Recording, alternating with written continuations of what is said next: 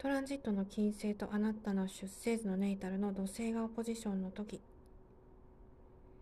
このトランジットの特徴としては、まあ、一つ温かさとか優しさですね。人間の持っている、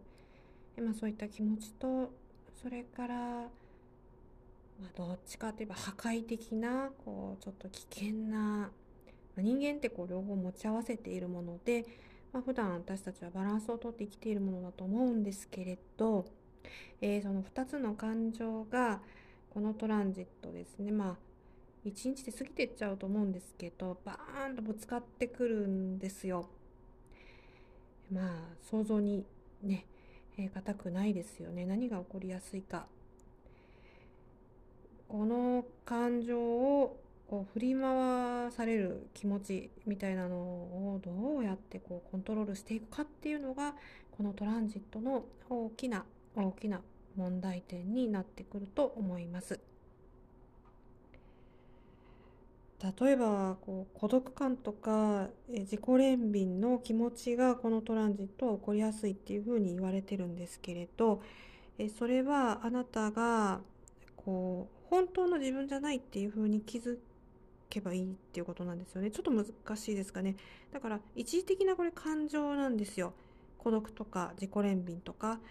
でずっとその自分の底に持っていたものが浮上してきたわけじゃなくってたまたまこのトランジットだったからそういった感情が出てきちゃったんだよっていうふうに、えー、頭をこう切り替えていけるかっていうのが、えー、大きな、えー、収穫になるんじゃないでしょうかね。ですからあんまりシリアスにこう孤独感について考えすぎなくても良いですしかといってそういった気持ちに振り回されるのが嫌だから、えー、ちょっと気分転換にもう遊びまくろうとかそういうのもちょっと違いますよね。まあ、それは若い方はねあのこれ聞いてくださってる方若い方も多いんですけど、